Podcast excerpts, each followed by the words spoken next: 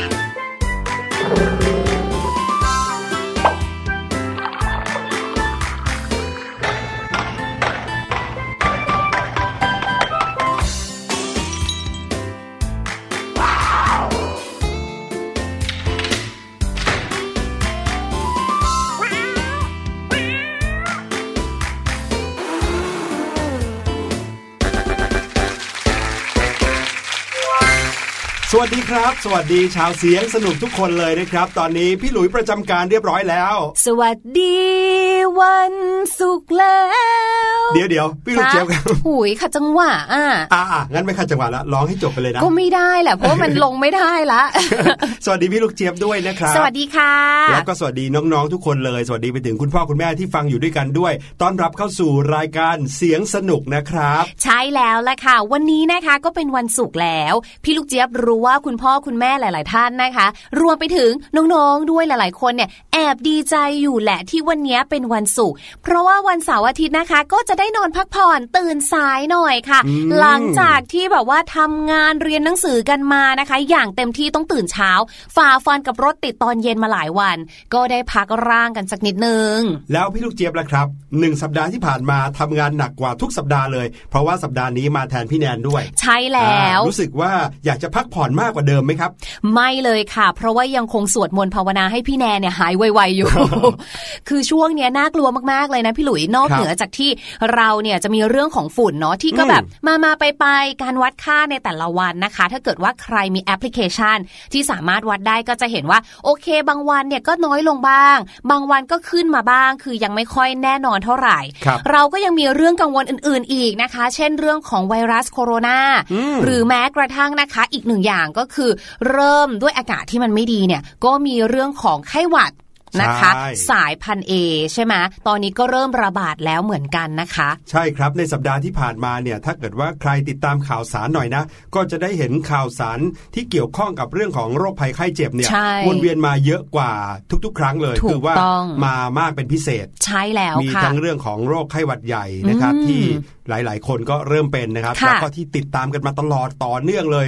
ได้สักสองสามสัปดาห์แล้วมั้งค่ะก็คือเรื่องของไข้หวัดนะโรคปอดอืมอักเสบใช่ไหมครับใช่ที่มาจากเอ่ออูอู่ฮั่นอืมใช่ไหมไวรัสโคโรนาใช่แล้วค่ะ และไม่ใช่มีแค่เรื่องนี้เท่านั้นนะคะ ตอนนี้ที่ต่างประเทศประเทศอื่นเนี่ยนะคะ เขาก็เจอกับเรื่องของโรคระบาดกันอยู่เหมือนกันนะครับงประเทศบนโลกใบนี้นะคะ พี่ลูกเจี๊ยบอะจำได้ไม่ค่อยจะแน่นอนสักเท่าไหร่นะคะ ว่าที่ประเทศไหน แต่ว่าเขาเนี่ยเกิด การระบาดของโรคไวรัสตัวนี้ เป็นการระบาดของโรคไวรัสที่มีหนูหรือว่าสัตว์ที่มีฟันแทะอืมเป็นต้นต่อ ครับผมค่ะ ก็เจอเหมือนกันเลยหลาย ๆ ประเทศตอนนี้ก็ค่อนข้างจะหลายอย่างเหมือนกันนะโอ้โหดูเหมือนสัตว์หลายชนิดนะครับ ก็กลายเป็นพาหะของโรคหลายโรคเหมือนกันนะ ใช่แล้วเออในบ้านเราเนี่ยถ้าเกิดว่าในวิชาสุขศึกษาเนาะหรือว่าในหลาย ๆ วิชาหรือค่ะแม้แต่ที่คุณครูสอน คุณพ่อคุณแม่สอนเนี่ยค่ะเราก็สามารถที่จะแยกแยะได้ว่าสัตว์ชนิดไหนเป็นสัตว์ที่เป็นพาหะนำโรค สัตว์ชนิดไหนเป็นสัตว์ที่เราสามารถเลี้ยงได้แต่ต้องได้ใช่ไหมอืมแต่ว่าหลาย ๆ คนเนี่ยเขาก็เริ่มที่จะเลี้ยงสัตว์แปลกประหลาดมากขึ้น เคยได้ยินไหมใช่ที่เขาแบบมีการเลี้ยงสัตว์เขาเรียกว่าเขาเรียกสัตว์อะไรอะครับพี่ลูกเจี๊ยบอีกัวน่าอะไรอย่างนี้มาใช่ใช่ที่เขาเรียกกระว่ารสัตอว์กแปลบิกสัตว์นแปลกอ๋อสัตว์แปลกเออบางทีก็เลี้ยงอะไรที่คนทั่วไปเขาไม่เลี้ยงกันอค่ะย่างเงี้ยนะครับอืมซึ่งต้องดูให้ดีด้วยบางครั้งเนี่ยก็อาจจะนำพาเอา โรคหรือว่าเชื้อไวรัส หรือว่าเชื้อโรคหลาย ๆ ชนิดนะครับมาสู่คนได้นะครับตอนนี้ในหลาย ๆ ประเทศเขาก็ค่อนข้างเป็นกังวลกันเรื่องนี้สำหรับในบ้านเราเอง ตอนนี้นะครับสิ่งที่กลายเป็นอวัยวะชิ้นใหม่ แล้วก็กลายเป็นสิ่งที่ทุกคนเนี่ยขาดไม่ได้กันแล้วนะครับ พวกเราก็เคยพูดกันไปเกี่ยวกับเรื่องของแมสหรือว่าหน้ากากอนามัย ใช่แล้วค่ะ เรื่องของการใส่หน้ากากตอนนี้นะคะ หน้ากากอนามัยเนี่ยค่อนข้างจะสำคัญมากเลยคือ ไม่ใช่แค่ป้องกันฝุ่นอย่างเดียวนะคะ ป้องกันเชื้อโรคทุกอย่างที่จะเข้ามาสู่ตัวของเราด้วยถูกแต่ว่าการใส่แมสเนี่ยมันก็ไม่พอนะพี่หลุย อีกหนึ่งอย่างที่สำคัญไม่แพ้กันแล้วก็ควรที่จะทำประกอบกันไปด้วยนะคะ ก็คือเรื่องของการล้างมือให้บ่อยอืมเพราะว่ามือของเราเนี่ยบางทีเนาะเราออกไปข้างนอกใช่ไหมคะ ไปจับประตูลูกบิดครับเราบันไดต่างๆ แบบเนี้ยค่ะ หรือไปกดลิฟต์อย่างเงี้ยใช่ซึ่งบางคนก็แค่ขี้มูกบ้างเออบางคนก็จามแล้วก็แบบบางทีไปจับอะนึกออกไหมดังนั้นค่ะมือของเราสองมือนี้แหละค่ะ ที่หยิบเอากล้วยทอดเข้าปากเออที่บางทีเลาะแกะมันปิ้งกินโอ้โหแล้วก็เข้าปากด้วยความอร็ดอร่อย เพราะฉะนั้นเราก็ควรที่จะต้องล้างมือกันให้บ่อยด้วย ใช่ครับ กินร้อนช้อนกลาง ล้างมือ ยังเป็นสูตรสำเร็จที่ทุกๆ คนสามารถทำได้อย่างเคร่งครัดเพื่อที่จะช่วยป้องกัน ไม่ให้ร่างกายของเราเนี่ยเจอกับเชื้อโรคได้ง่ายนะครับใช่อันนี้ก็ต้องแล้วขอฝากกันเอาไว้นะครับเดี๋ยวในช่วง What's Going On นะครับก็เป็นช่วงที่เราจะนำเอาข่าวสารจากทั่วโลกมาเล่าให้น้องๆฟังนะครับสำหรับวันนี้อยากจะขอเริ่มต้นด้วยข่าวเศร้านิดหนึ่งก็แล้วกัน ใช่แล้วค่ะแถมข่าวเศร้าวันนี้เนี่ยด้านมาเกิดขึ้นกับสัตว์ที่ค่อนข้างจะเรียกว่าน่ารัก แล้วก็ดูไม่มีพิษไม่มีภัยด้วยนะคะครับเป็นสัตว์ที่เราเนี่ยพบเจอกันที่สวนสัตว์นั่นแหละ แต่ว่าในทุกข่าวเศร้าเนาะหรือว่าในเรื่องราวที่มันไม่ดีเนี่ย มันก็จะมีเรื่องราวสอนใจเราอยู่แหละ เรื่องราวจะเป็นยังไง เดี๋ยวมาติดตามฟังกันในช่วงหน้า What's Going On ค่ะ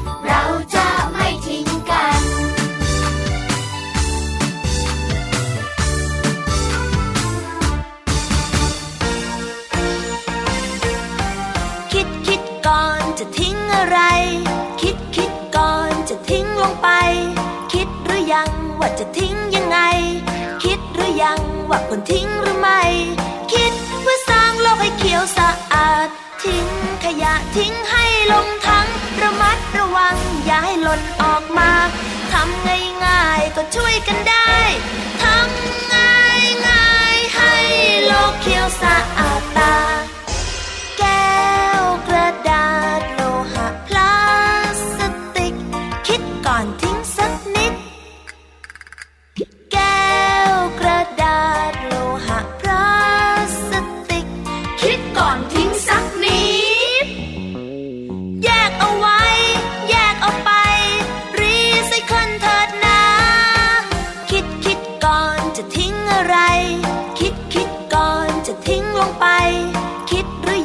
ว่าจะทิ้งยังไง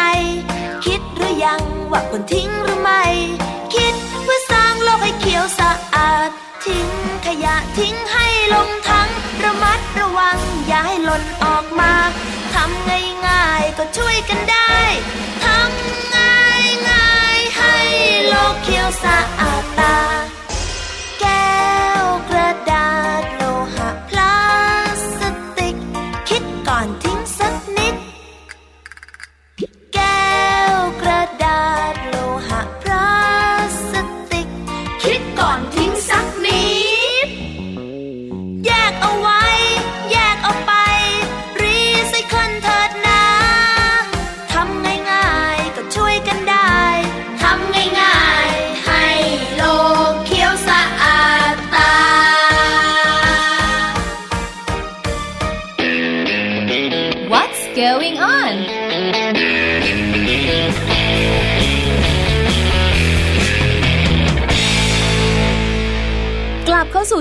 กของเรานะคะ นั่นก็คือ what's going on นั่นเองค่ะ แล้วก็เหมือนอย่างที่พี่หลุยบอกนะคะ ว่าเริ่มต้นวันนี้เนี่ยเรามีข่าวอัปเดต แต่ว่าเป็นข่าวเศร้านิดนึงพี่หลุยครับในช่วงที่ผ่านมาเนี่ยนะคะ เราก็จะได้ยินเรื่องของยีราฟใช่ไหมใช่ที่เขาบอกว่ามีรถขนสัตว์เพื่อที่จะไปส่งที่สวนสัตว์แห่งหนึ่งใช่ไหมคะครับรถคันนี้เนี่ยก็ขนสัตว์มาเยอะแยะมากมายเลยหนึ่งในนั้นก็คือยีราฟ หลายตัวอยู่ทีเดียวเชียวค่ะ เขามีรถเนี่ยขนยีราฟถึง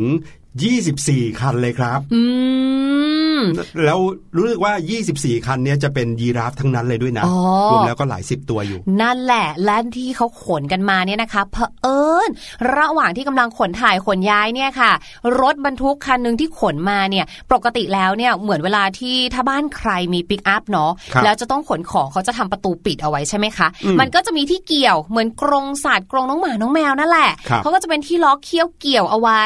ปรากฏว่าระหว่างที่ขนอยู่ ไอ้เจ้าเขี้ยวที่เกี่ยวประตูให้ประตูปิดเนี่ยเหมือนกับอาจจะปิดไม่สนิทก็เลยมีน้องยีราฟหลุดออกมาสองตัวค่ะ ซึ่งในอืมสองตัวเนี้ยเขาก็ไม่รู้ว่ามีความสัมพันธ์อะไรกันครับคือเป็นเพื่อนกันชักชวนกันออกมา หรือว่าเป็นคุณแม่คุณลูกชักชวนกันออกมา เพราะว่าขนาดของเขาก็ไม่เหมือนกันด้วย ใช่ครับมีอยู่ 2 ตัวที่หลุดออกมาเนาะตัวหนึ่งสูงขนาดนี่คือตัวเล็กนะอืมสูง 4 เมตร 4 เมตรก็สักตึกเหมือนถ้าเป็นบ้านก็กี่ชั้นนะเหมือนพี่ปหระลุมาณยว่าถ้าเกิดว่าน้องๆนั่งอยู่ชั้น 2 ของบ้านค่ะอย่างเงี้ยก็จะเห็นใบหน้าเจ้ายีราฟโผล่เข้ามาได้เต็มที่เลยอ๋อสี่เมตรก็จะประมาณนั้นค่ะนะครับ ส่วนอีกตัวหนึ่งที่เขา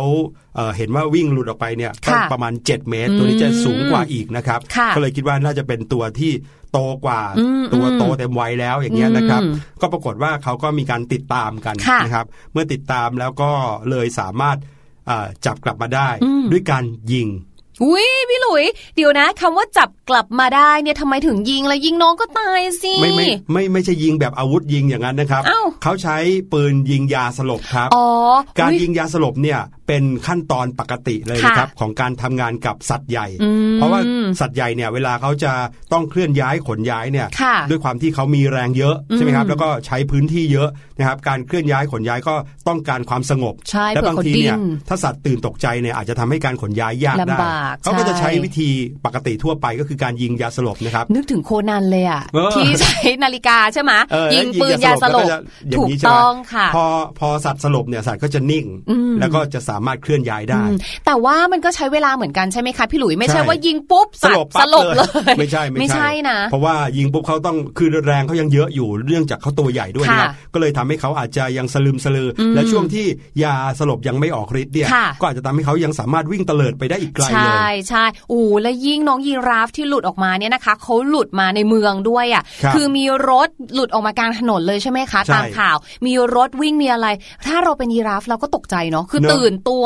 ตื่นกลัวเพราะปกติเนี่ยอยู่แต่ในทุ่งหญ้านะใช่ถูกไหมใช่แล้วก็อยู่ดีๆ พอแบบโดนจับมาไม่รู้กี่ชั่วโมงอะใช่จากแอฟริกาพอค่ะมาถึงประเทศไทยก็ไม่รู้นานแค่ไหนแล้วเนี่ยใช่อยู่ดีๆ พอประตูเปิดออกปุ๊บโอ้โห ทุ่งหตญ้ากกว้างใหญ่ไปดีกว่าอย่างแถเงี้ยมเวลาที่รถวิ่งถ้าเราเป็นคนขับรถอย่างเงี้ยเราเวลาครับเจอเนี่ยบางทีเราความตกใจของเราเนาะสัตว์ครับกำลังจะมาเราก็จะบีบแต่ใช่ยิ่งเสียงแตรเนี่ยแหละค่ะสัตว์เนี่ยจะยิ่งเตลิดเลยเพราะเขาตกใจใช่จะบอกว่าเรื่องของความตกใจตื่นตระหนกของน้องยีราฟสองค่ะตัวนี้นะรวมไปถึงเรื่องของความตกใจของคนด้วยค่ะที่อยู่ดีๆ แน่นอนครับยังยังไม่เคยมีใครที่เห็นยีราฟวิ่งบนท้องถนนมาก่อนแน่นอนค่ะก็ตกใจเหมือนกัน แล้วก็แน่นอนครับ เมื่อมีการใช้ปืนยิงยาสลบเนี่ยอืมก็ทำให้เกิดเหตุที่ไม่คาดฝันเกิดขึ้นใช่เนื่องจากว่ามียีราฟตัวหนึ่งยิ่งตัวเล็กนะครับค่ะเขาก็โดนยาสลบปุ๊บเขาก็สลึมสลือก่อนอืมก็เลยอืมนิ่งก่อนแล้วก็ถูกจับกลับคืนมาได้ก่อนอ่าแต่ว่าเจ้าตัวใหญ่นะครับค่ะที่สูง 7 เมตรเนี่ยอืมปรากฏว่าอืมเขายังแรงเยอะอยู่อืมเขาวิ่งเตลิด แล้วคำว่าวิ่งเตลิดเนี่ยถึงแม้ว่ายีราฟจะเป็นสัตว์ที่ตัวใหญ่มากนะค่ะ แต่ว่าเขาก็สามารถที่จะหลบหนีไปได้เหมือนกัน ถ้าเขาไปในที่ที่ถนนมันเข้าไม่ถึงเออนึกภาพออกไหมเออเขาก็วิ่งหนีไปตามป่าละเมาะตามอะไรเงี้ย ซึ่งอืมคนก็ไม่สามารถเข้าไปจับได้ค่ะเมื่อเวลาผ่านไปเรื่อยๆ จนถึงค่ำคืนค่ะเขาก็หายตัวไปอ๋อเพราะคนยังหาไม่เจอใช่ไหมครับค่ะแล้วก็ถึงเรื่องราวที่น่าเศร้าสลดตอนนี้เนี่ยแหละครับอืมเนื่องจากพอตื่นเช้ามาอีกวันหนึ่งก็ปรากฏมีคนพบเขาเนี่ยนอนอยู่ ในบึงน้ำซึ่งอืมเป็นการลอยขึ้นมาแบบไม่มีชีวิตแล้วค่ะนะครับเขาก็เลยมีการคาดเดากันว่า ปืนยาสลบเนี่ยน่าจะไปออกฤทธิ์เอาตอนที่ค่ะเขาเนี่ยไปเดินตกลงไปในบ่อน้ำพอดีอืม นึกนึกนึกออกไหมฮะคือถ้าเกิดว่าเหลมืงอนไปคในนบ่อง่วงน้นอนสลึมสลือเนาะโดนใช่ฤทธิ์ด้วยแล้วคงแบบเขาเรียกว่าตะเกียกตะกายขึ้นมาไม่ไหวอย่างเงี้ยอืมใช่ไหมคะำลองนึกว่าถ้าเกิดว่าเป็นน้องยีราฟที่อยู่ในสถานะเป็นภาวะปกติของเขาอะอืมเขาลงไปอยู่ในบ่อน้ำตัวเขาย่อมสูงกว่าบ่อนั่นน้ำน่ะอยู่แล้วสิยังไงก็คงไม่จมน้ำตายนะอืมอืมแต่ว่าสุดท้ายเขาก็ต้องจมน้ำแล้วก็เสียชีวิตไปได้เนี่ย ก็เพราะว่าเขาอาจจะไม่ไหวแล้วก็สลบไปในน้ำนั้นค่ะตื่นเช้ามาก็ปรากฏว่าลอยขึ้นมาบนน้ำเลย นั่นก็เลยน่าสงสารกลายเป็นเรื่องจังเศร้าที่เกิดขึ้นในวันนี้อืมแล้วก็ สัปดาห์หนึ่งผ่านมาแล้วเนาะค่ะความรู้สึกเศร้าๆเนี่ยยังไม่หายไปเลยนะสำหรับพี่หลุยที่ได้ยินข่าวมาตลอด ค่ะ น่าสงสารน้องจังเลยค่ะ เหมือนกับว่าคืออย่างแรกเนาะน้องเขาก็จะถูกจับไว้ที่สวนสัตว์ มีการขนย้ายมาเดินทางไกลน้องคงเมื่อยอะไรหลายอย่างครับและนี่ก็ต้องมาเหมือนกับว่า ถ้าเป็นคนเนาะเปรียบเทียบมันเหมือนต้องมา ตายที่ไกลจากบ้านเกิดอะอืมอะไรอย่างเงี้ยอืมอืมน่าสงสารครับก็ผมเรื่องนี้ก็เป็นอุทาหรณ์เนาะว่าในการที่เราจะทำงานใด ๆ ก็แล้วแต่เราก็ต้องดูแลให้เรียบร้อย แม้กระทั่งนะคะ เหมือนเวลาที่เรากลับเข้าบ้านเราก็ต้องล็อกบ้านอืมดูแลปิดประตูปิดประตู ลงกรอน หรือแม้กระทั่งฟืนไฟ เราก็ครับต้องปิดให้เรียบร้อย พี่ลูกเจียบว่าน่าจะอยู่ในเรื่องเดียวกันก็คือ จะทำอะไรก็ต้องตรวจสอบดูแลให้เรียบร้อย ครับค่ะผมแล้วก็จะได้ไม่เกิดเรื่องราวที่เศร้าเป็นลักษณะแบบนี้เศร้าสลดแบบนี้ใช่อีกนะครับรายการเสียงสนุกเราก็แสดงความเสียใจกับเหตุการณ์เศร้าที่เกิดขึ้นก็แล้วกันค่ะ เดี๋ยวเราไปที่อีกข่าวหนึ่งดีกว่า อันนี้น่าจะเป็นข่าวดีๆ ที่เกิดขึ้นบ้างนะครับ เกิดขึ้นในประเทศอินเดียครับที่อินเดียเนี่ยนะคะเราเนี่ยจะไปดูว่าเพื่อนๆของเราเนี่ยเขาเรียนหนังสือกันยังไงบ้างอือืมมพี่หลุยเดานะเขาต้องเรียนกันเป็นภาษาอินเดียแน่เลยเออจ้าขอบคุณมากเลย พี่ลูกเจี๊ยบก็ว่าอย่างนั้นแหละค่ะพี่หลุยแต่ว่าที่อินเดียเนี่ยเวลาที่เขาเรียนด้วยความที่ประชากรเขาเยอะเนาะครับเขาก็อาจจะมีการแออัดกันบ้างอืมหรือแม้กระทั่งค่ะตึกที่ใช้เป็นตึกเรียนเขาเนี่ยก็อาจจะไม่พอครับกับจำนวนของประชากร รวมไปถึงค่ะบางทีอยู่ในที่ห่างไกล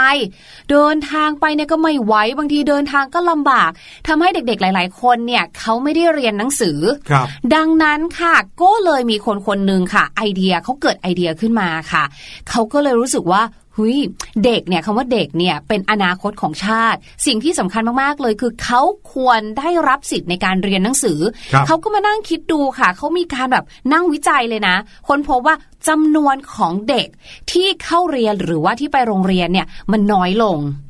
เขาก็เลยไปสืบดูว่ามันเป็นเพราะอะไร นั่นน่ะสิ อ๋อ เป็นเพราะว่าตึกอะไม่ได้มาตรฐานครับตึกมันน้อย แล้วก็เด็กเนี่ยมาโรงเรียนกันไม่ไหว เขาเนี่ยนะคะ คิดไปคิดมา ถ้าเป็นพี่หลุย พี่หลุยอยากจะให้เด็กมีที่เรียน พี่หลุยจะทำยังไงดี พี่หลุยก็ต้องเอ่อสร้างโรงเรียนครับอ่าถูกสร้างอืมโรงเรียนแล้วสร้างโรงเรียนแปลว่า พี่หลุยก็อาจจะต้องไปดูซื้อที่ใช่ถูกไหมแล้วก็ต้องลงทุนในการสร้างตึกนะครับใช่ห้องเรียนก็ต้องมีมากมายเลยทีเดียวเพื่อให้ถูเด็กกต้องเนี่ยได้เรียนกันได้ ใช่ แล้วก็อุปกรณ์การเรียนอีกมากมายโต๊ะเก้าอี้เพียบ ใช่แล้วค่ะ เมื่อคิดได้แบบนั้นเขาก็รู้สึกว่าอุ๊ยเขาเองก็ไม่ใช่คนรวยเนาะก็ไม่ไหวเหมือนกันนะคะ ดังนั้นเนี่ยเราจะทำยังไงกันดีเขาก็เลย โอ้ยนึกออกแล้วโอ้ยใช่ เราก็เรียนในรถไฟสิ อ้าว เรียนในขบวนรถไฟเนี่ย เดี๋ยวสิครับ เรียนในกระบวนรถไฟก็เรียนไปแล้วก็ไปต่างจังหวัดไปด้วยอย่างนี้แหละครับ ไม่ ความรู้เนี่ยนะคะ อาจจะไปถึงไหนต่อไหนค่ะ แต่ว่าสถานที่เรียนเนี่ยอยู่ที่เดิม คือเนื่องจากว่าเขาเนี่ยนะคะ พอเกิดไอเดียใช่ไหมเขาก็เลยไปคุยค่ะ กับกรมการขนส่งของประเทศอินเดียนั่นแหละครับเขาก็ถามไปคุยคุยๆกันเขาก็ได้ข้อสรุปมาว่า เอาอย่างนี้สิเราเนี่ยนะก็คือทางกรมการรถไฟเนี่ยมีขบวนรถไฟที่ไม่ได้ใช้อยู่ คือมันเสียแล้วอะแล้วมันก็ไม่สามารถเอาไปวิ่งได้ตามปกติแล้วโอ้ตอนเนี้ยก็ทิ้งเอาไว้อยู่เนี่ยจอดเอาไว้เฉยๆ ก็ไม่รู้ไปทำอะไรครับถ้าอย่างนั้นเธอเอาไปเลย เอาไปใช้สร้างเป็นห้องเรียน เขาก็เลยบอกว่านี่คือมันดีมากเลยค่ะ เขาก็เลยจัดการทาสี เอาโต๊ะ เอาเก้าอี้ เอาอะไรมาวางเอออมเอาเก้าอี้ไม่ต้องสีเพราะว่าในรถไฟครับมีเก้าอี้ที่นั่งอยู่แล้วอ๋อก็เติมแค่โต๊ะเล็ก ๆ น้อยๆเท่านั้นเองค่ะ และเขานะคะก็ชวนทุกคนเนี่ยมาทาสี รถไฟอันเนี้ยให้สวยงามครับทำให้เด็กๆแถวนั้นนะคะ ที่บ้านอยู่ตรงแถวนั้นเนี่ยเขาก็เลยได้มีโรงเรียนเพื่อที่จะเรียนหนังสือกันอืมใช่ แสดงว่าเด็กๆเนี่ยต่างก็เรียนในตู้รถไฟ ถูกต้องค่ะ โอ้โห แล้วตู้รถไฟเนี่ยมันให้ความรู้สึกเหมือนกับว่ากำลังเดินทางอะไรอย่างนี้ด้วยไหม น่าจะเป็นอย่างนั้นไปด้วยแต่ว่ามันก็ไม่ได้วิ่งจริง ๆ นะครับแต่ว่าถ้าเราเป็นเด็กอะนึกออกมาอืมเวลาที่เราบอกนึกภาพว่าเราต้องไปโรงเรียนอะครับเราก็จะนึกภาพแต่ห้องเรียนที่เป็นสี่เหลี่ยมอืมลักษณะห้องเรียนทั่วไปครับแต่เนี่ยการที่เราตื่นมาแล้วเรารู้ว่า วันเนี้ยเราจะได้ไปโรงเรียนที่อยู่ในรถไฟอะเออเป็นตู้ยาวๆ ใช่เป็นตู้ยาวๆแล้วแบบ พอตอนพักกลางวันก็อาจจะเล่นบทบาทสมมุติจินตนาการกับเพื่อนเนาะครับว่าเรานั่งรถไฟจะไปเที่ยวไหนเอ้ยมันก็ดูสนุกดีนะเนอะใช่ไหมใช่โอ้โหถือว่าเป็นไอเดียอย่างหนึ่งเลยนะครับค่ะทำให้พี่หลุยนึกถึงเอ่อที่เคยมีรู้สึกจะเป็นเด็กอินเดียนี่แหละอืมที่เขาเนี่ยไปคือเขาเป็นคนเดียวที่มีโอกาสได้เข้าเรียนในโรงเรียนค่ะนะครับในขณะที่เพื่อนๆรอบๆบ้านเขาเนี่ยไม่มีใครได้เรียนหนังสือเลยอ๋อเพราะว่าที่บ้านยากจนอ๋อเขานะครับก็เลยเอาเรื่องราวที่เขาได้เรียนในแต่ในแต่ละวันในโรงเรียนเนี่ย มาเล่าให้เพื่อนฟังทุกวันทุกวันทุกวันจนกระทั่งเริ่มมีเพื่อนน่ะมานั่งฟังเขาเล่าเรื่องที่เขาไปเรียนมาเยอะขึ้น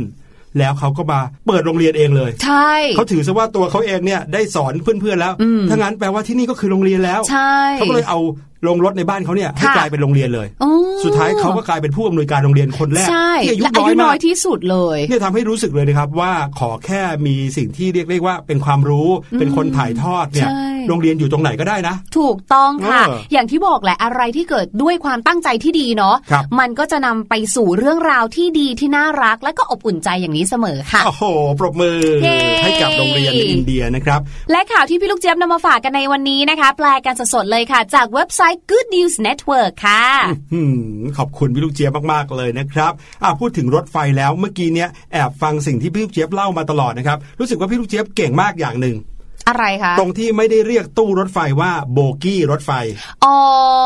เออพี่ลูกเจี๊ยบเคยได้ยินไหมน้องเคยๆรู้หรือเปล่าครับได้ยินเวลาที่เราได้ยินเรื่องราวเกี่ยวกับรถไฟเนี่ยนะครับค่ะแล้วเรานึกถึงตู้รถไฟเนาะอืมเป็นสี่เหลี่ยมอืมยาวใช่ใช่คนชอบเรียกสิ่งนั้นว่าโบกี้ค่ะใช่ไหมโบกี้ที่หนึ่งโบกี้ที่สองเออใช่เป็นแต่ล็อกๆอะใช่ไหมเออเออแต่ความจริงแล้วเนี่ยนี่คือความเข้าใจผิดที่มหาศาลเลยนะเอาเหรอคะได้ได้มีโอกาสเล่าเรื่องนี้พอดีเลยก็เลยอยากจะบอกด้วยนะครับอืมเผื่อว่าคุณพ่อคุณแม่จะได้เล่าให้น้องๆฟังด้วยค่ะนะครับว่าคำว่าโบกี้จริง ๆ แล้วเนี่ยมันคือเจ้าตัวล้อรถไฟที่อยู่ใต้รถไฟอะครับที่ใช้รองรับตู้รถไฟอยู่อะสิ่งนั้นน่ะเรียกว่าโบกี้ คือถ้ารถยนต์เนี่ยก็จะมีล้อรถที่อ่าเป็นยางสีดำๆสี่ใช่ล้อช่วงล่างของรถนะเออแต่ว่าของรถไฟสิ่งที่ทำให้รถไฟวิ่งได้ตัวล้อตัวเนี้ยครับเรียกว่าโบกี้ ถูกต้องเอ้าครับอันนี้คือความเข้าใจที่ถูกต้องนะ ถ้าเกิดว่าใครไปเปิด dictionary นะครับ B O G I E โบกี้คำนี้เนี่ยนะครับเขาจะมีความหมายที่ชัดเจนมากเลย เขียนเอาไว้อย่างชัดเจนเลยว่าโบกี้คือส่วนประกอบใต้ตู้รถไฟ ซึ่งประกอบด้วยล้อจำนวน 4-6 ล้อค่ะถูกจัดวางไว้บริเวณหัวท้ายของตู้รถไฟอ่านะครับ เพราะฉะนั้นแล้วเนี่ยถ้าใครบอกว่าโบกี้นั่นน่ะ สมมตินะบอกว่าพี่ลูกเจี๊ยบอยู่อยู่ในโบกี้ที่หนึ่งนั่นแปลว่าพี่ลูกเจี๊ยบเนี่ยอยู่ในล้อนะตายละแต่ถ้าจะพูดได้ถูกต้องบอกว่า พี่ลูกเจี๊ยบอยู่ในตู้รถไฟคันที่หนึ่งอ่าถ้าใครได้สังเกตขบวนรถไฟนะครับ ที่ด้านข้างของขบวนรถไฟหรือว่าตู้รถไฟแต่ละตู้เนี่ยค่ะจะเขียนเอาไว้เลยว่าคันที่หนึ่งคันที่สองอืมจะไม่มีเขียนว่าโบกี้ที่หนึ่งโบกี้ที่สองค่ะแต่คนจะเรียกกันผิดเนื่องจากการเรียกแล้วก็เหเอมือนอกับแล้วมันมาจากใช้ไหนติดกัเนาะนมาตอนแรกเนี่ยมันมาจากไหน อันนี้ถือว่าเป็นช่วงรู้หรือไม่ไปเลยได้ไหมคะยังยังยังพี่ลูกเจี๊ยบมีอยู่อีกเรื่องหนึ่งเขารู้นะ เอาละครับ แล้วนั่นก็คือสิ่งที่นำมาฝากกันในช่วงแรกของเรานะครับ ก็คือช่วง What's Going On นะครับเดี๋ยวเราพักกันสักครู่แล้วเดี๋ยวช่วงหน้ากลับมาเจอพี่ลูกเจ็บแน่ๆแล้วทีนี้กับช่วงรู้หรือไม่ครับ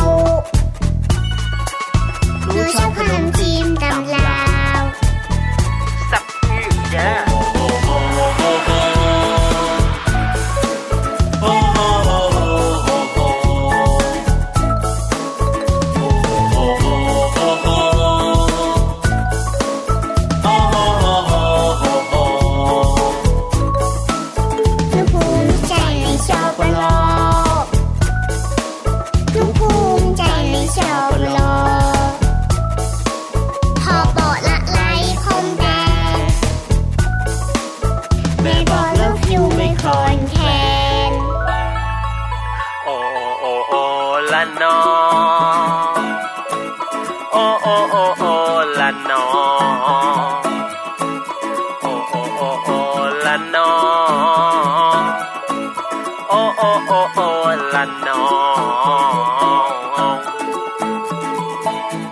มาถึงช่วงรู้หรือไม่กับพี่ลูกเจี๊ยบแล้วละครับ ซึ่งพี่ลูกเจี๊ยบก็นั่งอยู่ข้างๆแล้วตอนนี้ วันนี้ได้ข่าวว่าเรื่องราวในช่วงรู้หรือไม่เนี่ย ก็เป็นเรื่องที่ทำเอาพี่หลุยเนี่ยตื่นเต้นตกใจได้เหมือนกันจริงเหรอคะพี่ลูกเจี๊ยบยังไม่รู้เลยค่ะว่าเรื่องอะไร นี่ก็เมื่อกี้ตัวเองเล่าเอง บอกว่าเรื่องเกาะอะไรก็ไม่รู้อะเกาะสักอย่างหนึ่งมีควายมีหมูอะไรไม่รู้เต็มไปหมดเลยอะอ๋อเห็นไหมว่าเป็นคนความจำสั้นแค่ไหนเนี่ย อะเดี๋ยวไปฟังพี่ลูกเจี๊ยบกันดีกว่านะครับ ไม่รู้เกาะหมูหรือเกาะควาย แต่ว่าที่แน่ๆมีสัตว์เต็มไปหมดแน่นอน รู้หรือไม่กับพี่ลูกเจี๊ยบ ได้เวลาดีๆ ที่พี่ลูกเจี๊ยบจะมาเจอกับทุกคนในช่วงของรู้หรือไม่กันแล้วค่ะ แล้วก็ขอสวัสดีชาวเสียงสนุกทุกคนด้วยนะ ไหนๆนะ วันนี้เนี่ยก็เป็นวันศุกร์แล้ว เป็นวันที่แบบทำงานวันสุดท้ายของสัปดาห์ แล้วก็ไปโรงเรียนใช่ไหมคะ พี่ลูกเจี๊ยบเนี่ยก็เลยอยากจะชวนทุกคนค่ะ มาพูดถึงเรื่องของการเที่ยวกันดีกว่า และไหนๆจะเที่ยวแล้วนะคะ วันนี้ชวนไปเที่ยว กลหน่อยละกัน แต่ว่าอยู่ในประเทศไทยของเรานะคะ จะพาทุกคนไปลงใต้กันค่ะ ที่จังหวัดตรังนั่นเอง ที่นี่นะคะมีเรื่องราวที่น่าสนใจมากมายเลย เอาเป็นว่าแค่ชื่อเกาะเนี่ยก็น่าสนใจแล้วแหละ พี่ลูกเจี๊ยบนะคะ จะพาทุกคนไปเที่ยวที่เกาะสุกรกันอุดอุดอุดอุด ทุกคนเนี่ยจะต้องทำเสียงนี้แน่ๆเลย แล้วก็จินตนาการว่าเรานั้นจะได้ไปเจอหมูที่น่ารัก กระโดดโลดเต้นสะบัดหางกันอยู่ที่ริมทะเลใช่ไหมล่ะคะ แต่ไม่ใช่เลยค่ะ น้องๆ รู้หรือไม่คะว่าเกาะสุกรนั้นไม่มีสุกรนะคะและหลายคนสงสัยว่า เอา้า แล้วเขาจะตั้งชื่อเกาะสุกรไปทำไมกันล่ะเนี่ย พี่ลูกเจี๊ยบเองก็สงสัยเหมือนกันค่ะ แล้วพอได้รู้นะคะ ก็เลยต้องรีบเอามาบอกกันเลยแหละค่ะในช่วงของรู้หรือไม่เนี่ยแหละเอาละค่ะ เกาะสุกรหรือว่าเกาะหมูเนี่ยนะคะ คนที่อยู่บนเกาะเนี้ยส่วนมากเนี่ยเขาก็จะนับถือศาสนาอิสลามค่ะ ก็เลยไม่มีการเลี้ยงหมูไม่มีสุนัขนะคะ อาชีพของชาวบ้านบนเกาะสุกรเนี่ยก็จะเป็นประมงทำสวนยางแล้วก็เกษตรกรรมค่ะ นอกจากนั้นนะคะ พอหมดฤดูนาข้าวในช่วงเดือนมีนาคมถึงเดือนเมษายนเนี่ยเราก็จะได้เห็นบรรดาไร่แตงโมพันหวานแดงอร่อยค่ะอออกผลเต็มทั่วท้องทุ่งเลยล่ะค่ะ แล้วก็เรียกได้ว่าเป็นสินค้าที่ขึ้นชื่อของเกาะสุกรอีกด้วยแหมหลายๆคนนะคะเอาหูเนี่ยแนบเลยค่ะ ตั้งหน้าตั้งตาตั้งหูฟังนะคะว่า เมื่อไหร่พี่ลูกเจี๊ยบจะมาเฉลยว่าทำไมเกาะสุกรถึงได้ไม่มีอุดอุดไม่มีหมูล่ะคะ แถมนอกจากไม่มีหมูเนี่ยจะตั้งชื่อว่าเกาะสุกรไปทำไมเล่า มันมีเรื่องเล่าอยู่ค่ะน้องๆค่ะ แต่ว่าที่มาของเรื่องเล่าอันนี้นะคะ เยอะแยะมากมายเลยค่ะ เช่น เขาบอกว่า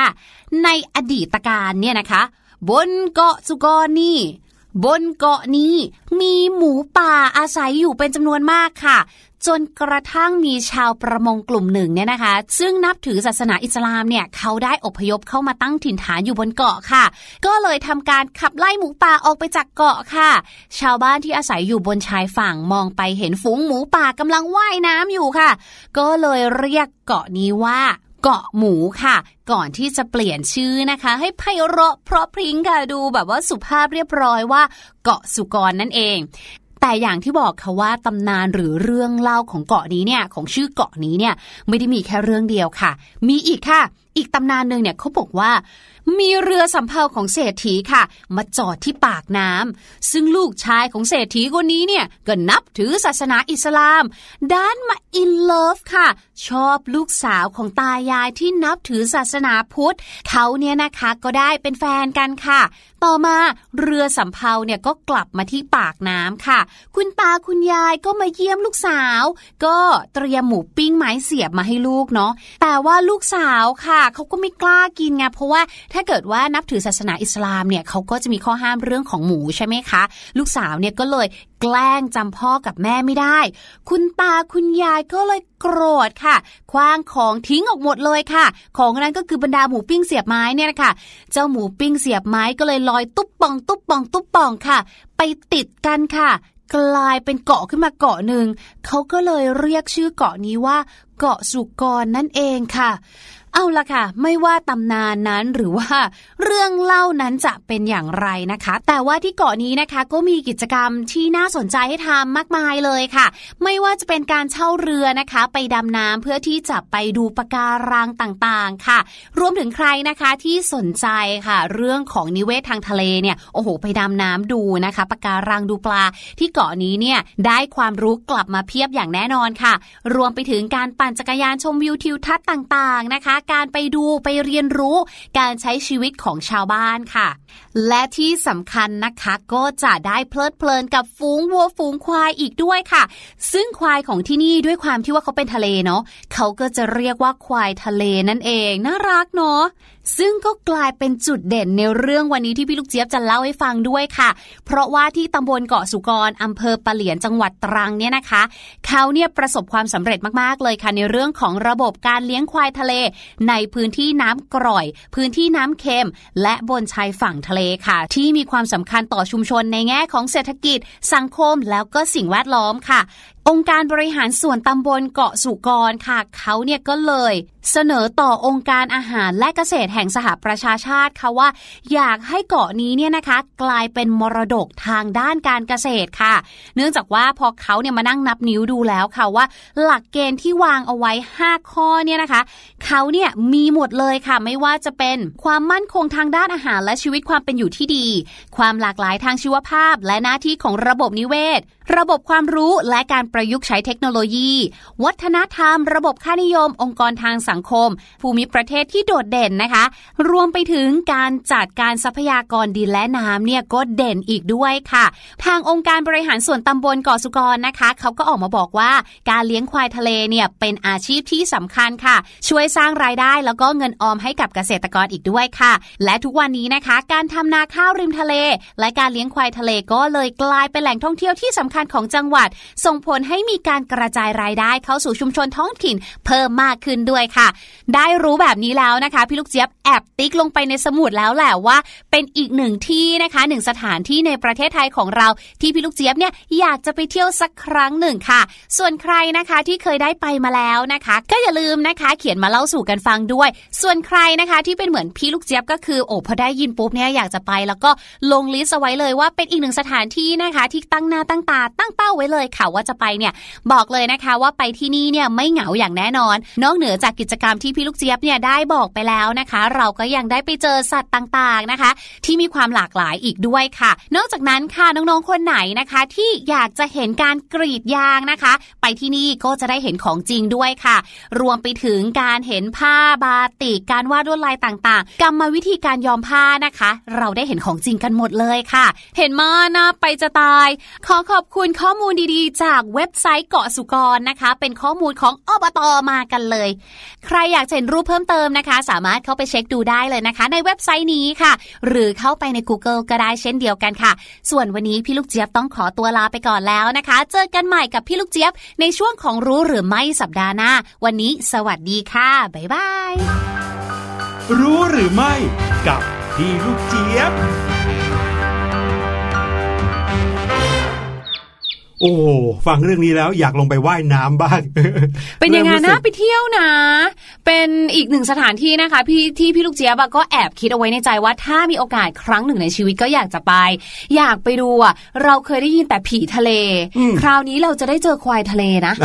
เคยได้ยินแต่ควายธนูต่างหากเอาเหรอคืออะไรอะควายธนูเป็นเหมือนกับของขลังชนิดหนึ่งอะอ๋อ ที่ในในพวกหนังไสยศาสตร์เขาคุณจะช้างมีขุนแผนเหรอเอออะไรอย่างเงี้ยในวรรณคดีอ๋ออ๋อบอกมีนะครับอืมที่บอกว่าอืมเสกควายธนูเข้าท้องอืมคนอื่นได้ อันนี้เป็นเรื่องในวรรณคดีนะค่ะซึ่งค่ะเรื่องจริงก็ยังไม่เคยเห็น วันหลังไงพี่หลุยเอามาเล่าสิในช่วงของห้องเรียนสายชิวอะอะเดี๋ยวค่อยว่ากันแล้วกันขอบคุณพี่ลูกเจี๊ยบมากครับ กับเรื่องราวดีๆ แบบนี้ คราวนี้ใครจะไปจังหวัดตรังนะครับ นอกจากจะไปเกาะหลีเป๊ะแล้วไปเที่ยวดูอะไรสนุกสนุกๆไปกินหมูย่างเมืองตรังแล้ว อย่าลืมไปเกาะสุกรแห่งนี้ด้วยครับเดี๋ยวเราไปพักกันสักครู่ก่อนนะครับช่วงหน้ากลับมาห้อง้องเรียนสายชิวรออยู่ วันนี้นะครับเป็นเรื่องราวชิวๆเกี่ยวกับคณิตศาสตร์และทิศทั้งหลายครับ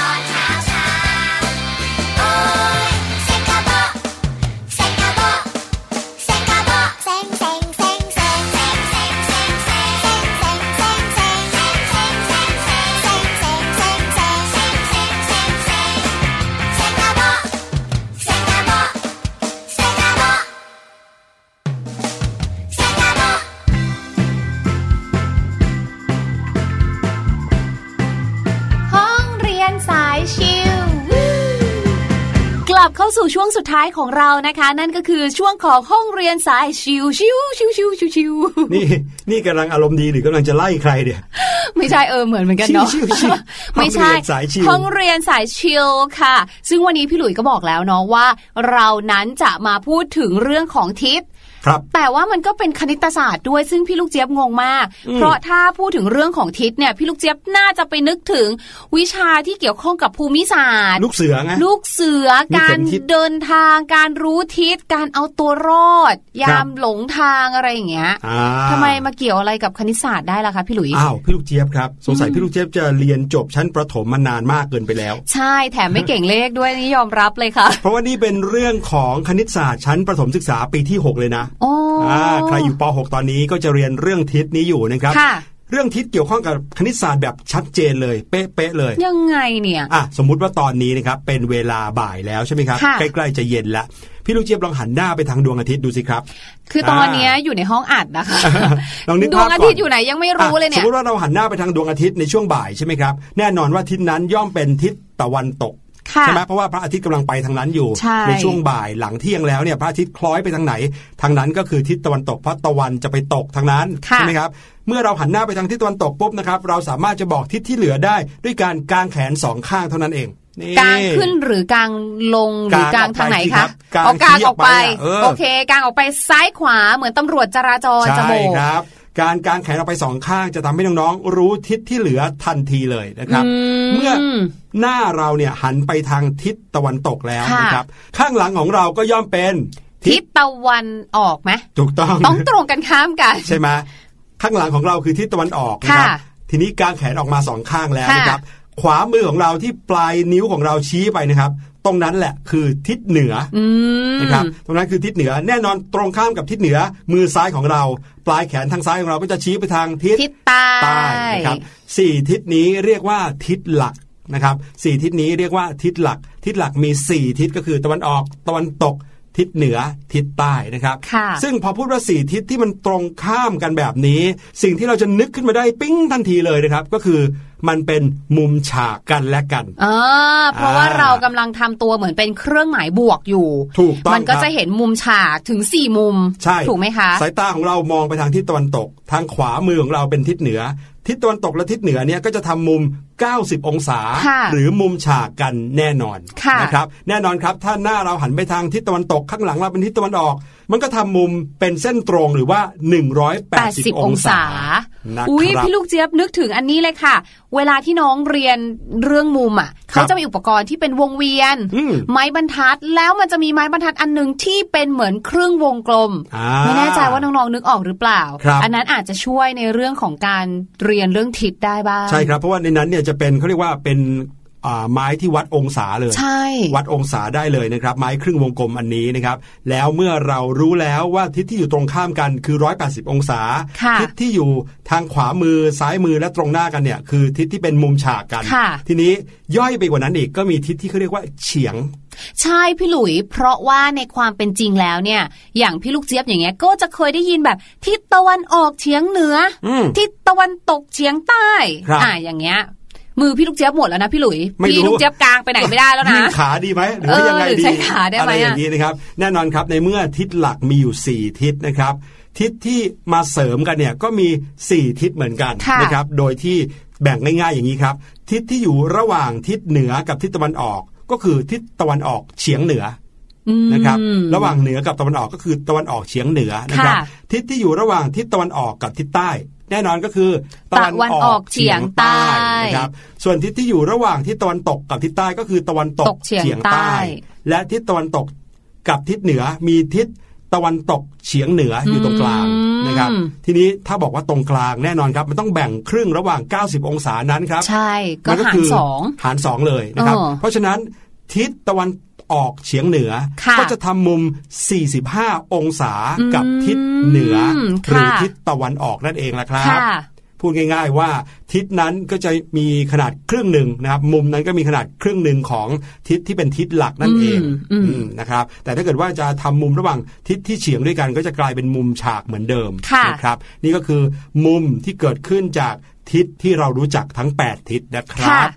ขอบคุณพี่หลุยมากๆเลยนะคะ ที่ทำให้พวกเรานอกจากน้องๆชาวเสียงสนุกแล้ว ก็พี่ลูกเจี๊ยบคนนี้ด้วย ที่ไม่ค่อยจะถนัดเลขเพิ่งได้รู้ในวันนี้เลยว่า บางครั้งการเรียนเลขเนี่ยก็ง่ายกว่าที่คิดนะครับไม่ต้องใช้อุปกรณ์อะไรมากเลย ใช้ตัวของเราเองเนี่ยแหละค่ะ เป็นเครื่องมือในการเรียนได้เลยนะคะถูกต้องแถมทำไม้ทำมือเนี่ยก็ดูสนุกได้ออกกำลังกายไปในตัวด้วยนะคะ ใช่ครับและนั่นก็คือสิ่งที่เรานำมาฝากกันทั้งหมดเลยหนึ่งชั่วโมงเต็มกับรายการเสียงสนุกในวันนี้ครับ ส่วนวันนี้นะคะพี่ลูกเจี๊ยบและพี่หลุยส์ก็ต้องขอตัวก่อนค่ะ ขอลองไปฝึกทดสอบเรื่องทิศเพิ่มเติมอีกสักนิดนึงค่ะ แล้วเดี๋ยวนะคะ เรามาเจอกันอีกครั้งหนึ่งในสัปดาห์หน้า สัปดาห์หน้าสัญญาว่าพี่แนนกลับมาอย่างแน่นอนค่ะครับส่วนวันนี้บายบาย สวัสดีค่ะ สวัสดีครับ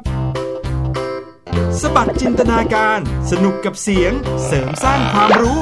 ในรายการ เสียงสนุก